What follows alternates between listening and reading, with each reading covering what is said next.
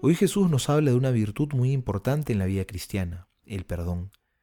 Y antes de pedirnos que perdonemos, Él nos perdona primero, y lo hace en una proporción descomunalmente mayor incluso a la que nos pide.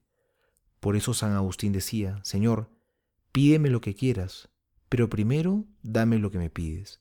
Dame tu perdón para que yo sea capaz de perdonar, porque nadie da lo que no tiene, porque solo somos capaces de hacer este acto heroico de perdonar cuando nos hemos encontrado primero con el amor de Dios, con su misericordia infinita, porque perdonar no es fácil. ¿Cuántas veces nos han ofendido con tanta dureza? ¿Cuántas veces diríamos, ese no se merece el perdón, nunca lo perdonaría?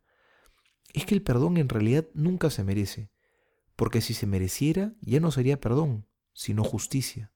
Y el otro podría reclamármelo, merezco que me perdonen, pero no es así. El perdón es gratis. ¿A quién hay que perdonar entonces? Justamente a ese, al que no se lo merece. Por lo tanto, perdonar de corazón, como Jesús nos dice, significa mirar al que nos ha ofendido de una manera nueva, como a alguien que ha renacido. Por eso el auténtico perdón va unido al amor.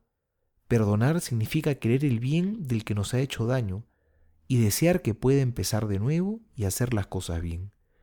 El perdón va unido al deseo sincero de que la persona que nos ha ofendido sea feliz.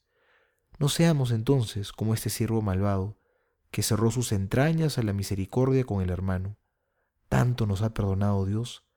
¿No será momento que empecemos también a vivir el perdón auténtico, aunque nos duela, aunque nos cueste?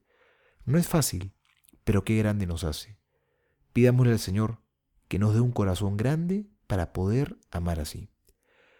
Soy el Padre Juan José Paniagua y les doy a todos mi bendición en el nombre del Padre y del Hijo y del Espíritu Santo. Amén.